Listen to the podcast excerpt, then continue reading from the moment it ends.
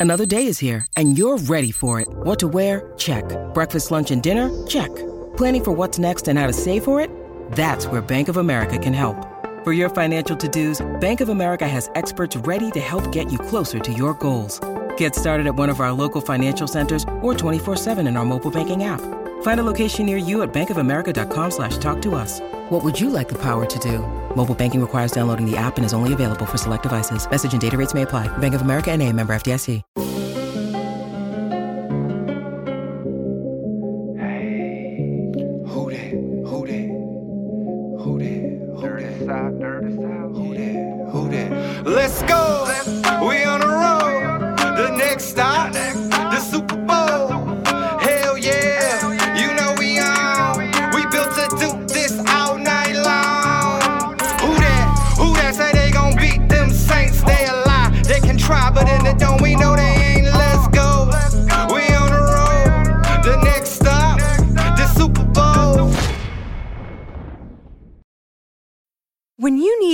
Mealtime inspiration, it's worth shopping Kroger, where you'll find over 30,000 mouthwatering choices that excite your inner foodie. And no matter what tasty choice you make, you'll enjoy our everyday low prices, plus extra ways to save, like digital coupons worth over $600 each week. You can also save up to $1 off per gallon at the pump with fuel points. More savings and more inspiring flavors make shopping Kroger worth it every time. Kroger, fresh for everyone. Fuel restrictions apply.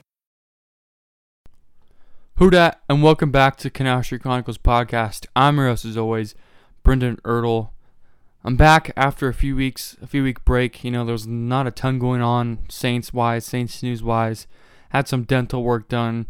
Uh, got got got real sick for a little bit there, and my voice wasn't there. And you know, finally getting back to where I can talk confidently and talk Saints football. And you know, there hasn't been a lot to talk about, but a thing I did want to talk about for a long time is this insane, crazy offseason and just the roller coaster that it was, and just kind of appreciate where where we came.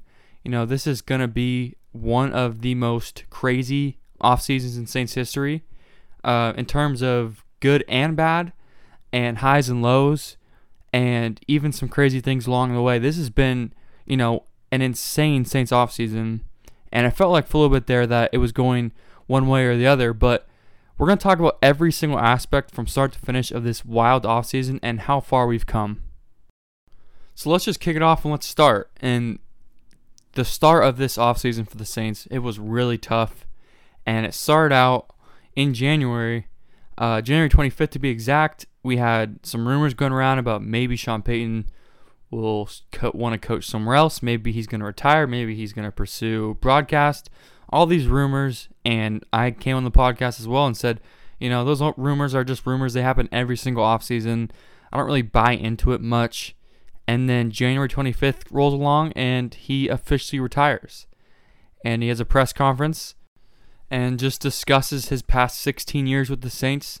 You know, the Super Bowls, the highs, the lows, getting Drew Brees, finding a way to, you know, fight through Hurricane Katrina, and I'll be the first one to admit I teared up big time over that over that press conference. Not because I was you know sad it was over, more so happy it happened, but it felt like you know it, there was some unfinished business. It felt like we weren't done.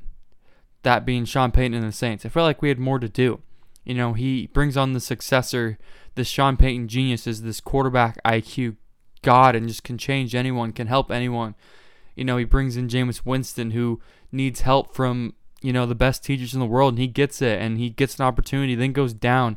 And just one of the toughest seasons, you know, probably Sean Payton will ever have if he comes back coaching was this season, you know, breaking the record for most starters in a year and still almost finding a way to get to the playoffs. I mean, it was pretty incredible what they went through and all the COVID issues. And I was at the Dolphins game where it was like we were rolling out pretty much a JV team out there and pretty much got embarrassed on Monday Night Football.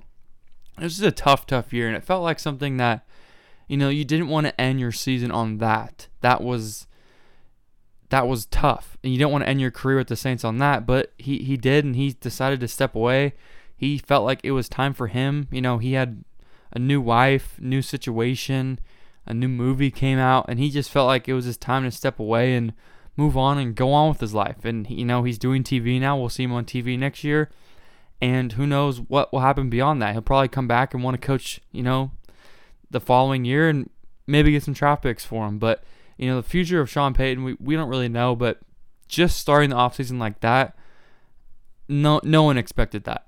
I mean, even the Saints reporters were like, you know, you call the cap on that, and the rumors were rumors like they are every year, and they just happened to be true this year, and it, it sucked. It really did suck to lose him, and it felt like from that moving forward, it was like, you know what, this maybe this season isn't going to be the best in 2022. So then, for the first time in 16 years, the Saints are looking for a head coach, and it was a really weird process for for me, probably for Mickey and all the staff there, uh, looking for a new head coach. And, you know, the obvious front runner was Dennis Allen from the get go. They interviewed guys like, uh, you know, Aaron Glenn, who's with Detroit now. Eric, Eric Bieniemy was a guy that we thought maybe had a chance. Um, there was tons of guys, tons. And, you know, after a kind of a short interview process, we kind of all thought it was going to be Dennis Allen. And it turns out it was. And in February, February 7th to be exact, uh, they named Dennis Allen the head coach uh, of the Saints. And, you know, we kind of all predicted this. We kind of all thought it was a smart move to make. Um, a lot of it said it, it was a modest move. It was, you know, a conservative move just because, you know, his stint from the Oakland Raiders wasn't the best. But, you know, he's had tons of success here.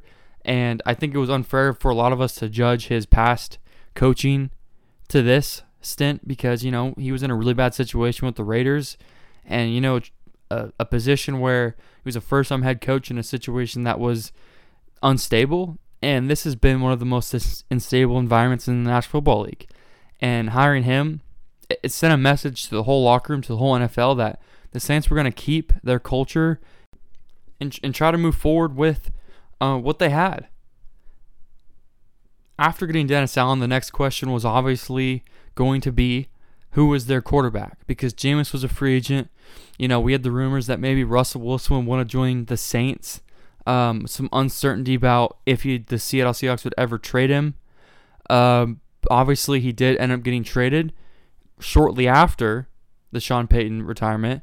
Uh, but after Sean Payton retired, it kind of seemed unlikely that the Saints would, you know, be a spot for Russell Wilson because Russell was attracted to New Orleans, but he was also, you know, the main reason was Sean Payton and teaming up with him and what he did with Drew Brees uh, was remarkable. And he wanted to do the same thing, and obviously it didn't work out.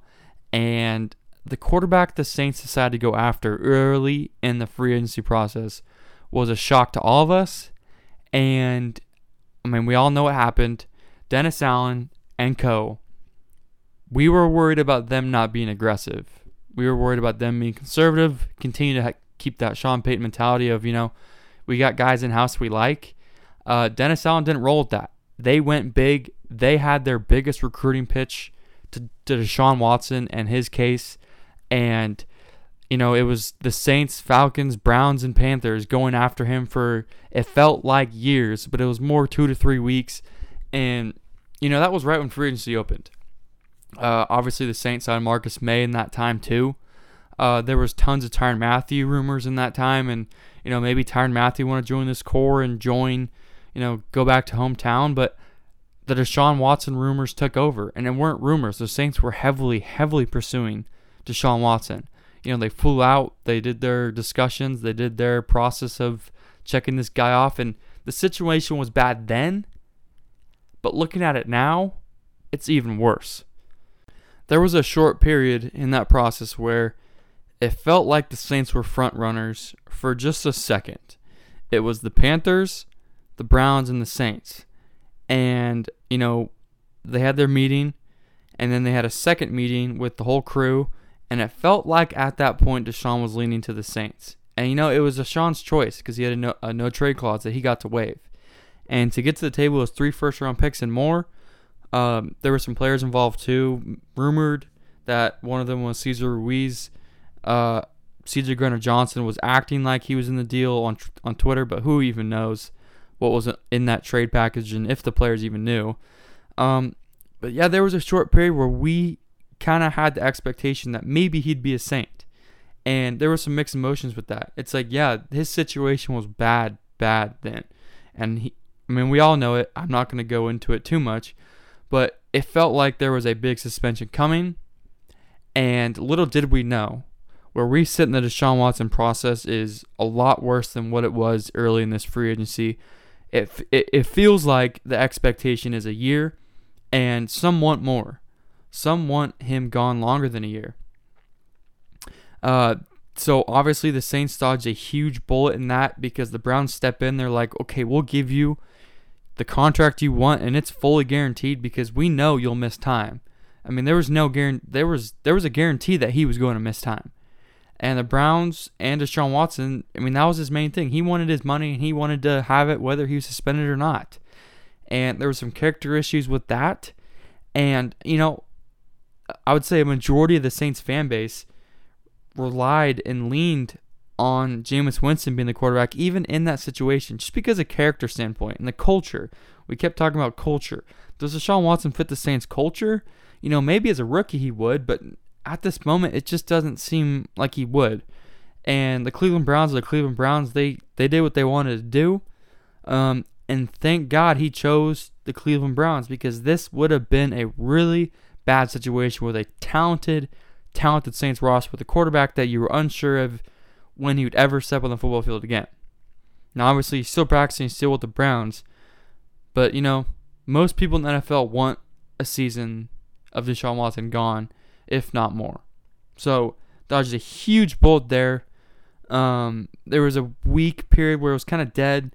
The Saints maybe kicked the tires around the NFL and just saw it was there, and obviously went back to Jameis Winston, signed a two-year deal. That was a breath of fresh air for me, for Saints fans. Uh, Jameis had so much promise in year one with the team starting. Uh, obviously went down with the ACL injury and just sucked. It felt like, you know, he deserved a second chance and he was really getting to know the Saints offense and that first quarter it, in the Bucs game was phenomenal. I mean, he was facilitating the offense, he was running it. He was doing everything so well. His last pass as a Saint you know, was that beautiful touchdown pass to Tre'Quan Smith, and it was fitting that that was the last pass. You know, that was all the hard work that he's put in, and he's not done. So the Saints signed uh, Jameis Winston, and then they were in a similar situation to what they were before, where it was maybe a conservative offseason, and they paid the price of waiting for Deshaun Watson because they lost out on their own free agents. You know, their best tackle uh, one of the best tackles in the National Football League, Terron Armstead, walked away from the Saints. He would say he'd maybe stay if Deshaun came to New Orleans, and he ended up going to Miami. Got a big deal there. The Saints couldn't keep him. Uh, this was during the Deshaun process. Also, Marcus Williams uh, walks to Baltimore, gets a huge deal the Saints didn't want to match. Uh, just a price that just priced him out of New Orleans in a lot of ways, more than one. And you know the Saints sign Jameis Winston, but they lose Terron and Marcus. So it's like they're losing their core. And the two top free agents, again, you know, step away and just get out bid, honestly. And the Saints couldn't keep them. It wasn't necessarily a cap reason. The Saints just, and Mickey wanted to be more conservative with the money at the time. And it sucked. It felt like at that point we were, you know, taking steps, huge steps backwards. You know, you lose Sean Payton, you lose Terron Armstead, you lose Marcus Williams, you're losing all these key, key pieces and it feels like you need to replace uh, a lot of things, and the timeline wasn't matching up. And uh, Mickey made a great, great move shortly after with the Philadelphia Eagles, and it actually wasn't his idea; it was the Philadelphia Eagles. Um, the Eagles called the Saints. They're like, "Hey, we have three first-round picks this year. Do you guys want one? Uh, we'll tr-, and they wanted a future one, probably, you know, to put all their chips in this year and see if Jalen's their guy, and if not, go after one next year. But the Saints were interested. Obviously, it made sense getting two first round picks this year. Uh, and they did the deal. They traded their future first, uh, future second, and future third, and some later round picks. And they got an extra first round pick this year. And that was exciting. That felt like the right move at the time was to get those picks and bolster this roster in a cheaper way through the draft. And that's exactly what they did. You know, once the draft rolled around, it was an exciting time. It was a time where we all wanted a wide receiver to say the least. And we all kind of thought we knew who the draft was. And it was an interesting draft because we never really know who Sean Payton and, and co would take. It was always a curveball. But this year it was wide receiver. It was Garrett Wilson, Chris Olave, or Jameson Williams. give us one of those three and we're happy, and find a way to get a tackle with one of those picks as well. And that's exactly what happened. You know, they traded up, they traded their future picks like they always do, went up to 11, got Chris Olave. I couldn't have been happier with the deal. It doesn't matter what you're giving up, you needed the position. It was a position of need. Uh, he fit the mold of a Saints player. He's a great talent. I felt like, you know, he was one of the best wide receivers in his class. I recorded my reaction live, and my reaction kind of told the whole story. I mean, I was such a big fan of Chris Olave at Ohio State. And, you know, his last, one of his last games was in the Superdome against Clemson. And, you know, a fantastic outing. And it was just fitting that Chris Olave was a Saint. And then at that point, it was like, can we find a way to get a tackle? One of the three or four top tackles. And they, I mean, the draft board kind of fallen uh, more perfectly for them. Trevor Penning falls to them. You know, a, a, raw guy that can definitely start week one, but definitely needs some work. Uh, one of the big maulers in this draft and was had tons of buzz around the draft um, and earlier in the combine as well. And he was just a big, big boy. And they filled the two positions that they needed to absolutely. And they did that early in the draft. Obviously, the rest of the draft was pretty good as well. But those two picks were the main picks, and those were the guys they needed. The two biggest guys they needed. And then at that point, there was some excitement for the Saints offseason. They found a way to get a wide receiver. They found a way to replace Ron Armstead in a, in a cheap way. And even if, even if they didn't, they have James Hurst, who's a reliable backup. And then we thought, you know, maybe Dennis Allen's the guy. Maybe he's a little bit more aggressive than we thought. And once, you know, the draft rolled around, there was a couple days roll by and there was some buzz going around with, you know, the Honey Badger. And he took a visit with New Orleans earlier on. And I feel like Saints Twitter played a big part, you know, not in them signing with the Saints, but creating a buzz around Tyrann Mathieu coming home. Uh, he was liking tweets. He was liking, you know, photoshops of him in a Saints uniform. He even liked some of my tweets about him uh, coming to New Orleans and he couldn't hold back his excitement. Obviously, they were super aggressive, got a three year deal done with him.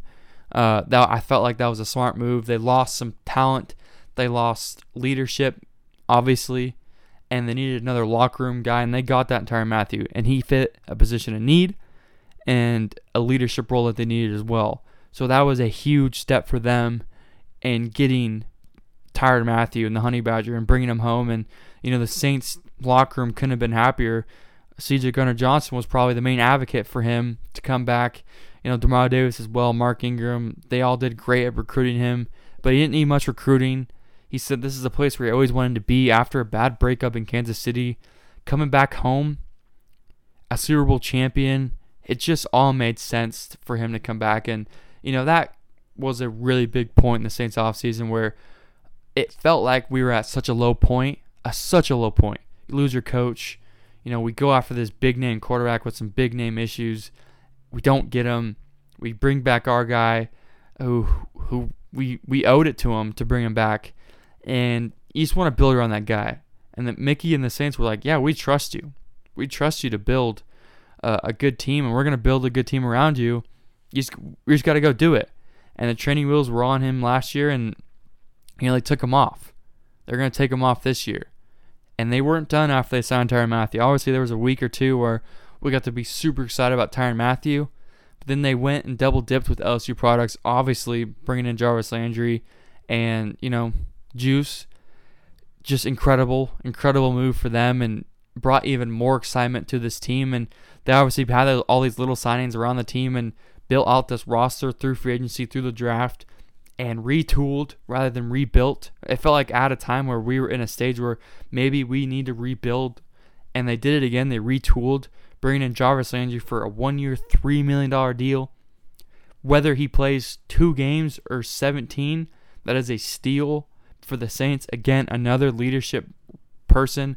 This was a wide receiver room that was badly, badly bruised, and it was not a good roster in terms of the wide receiver position.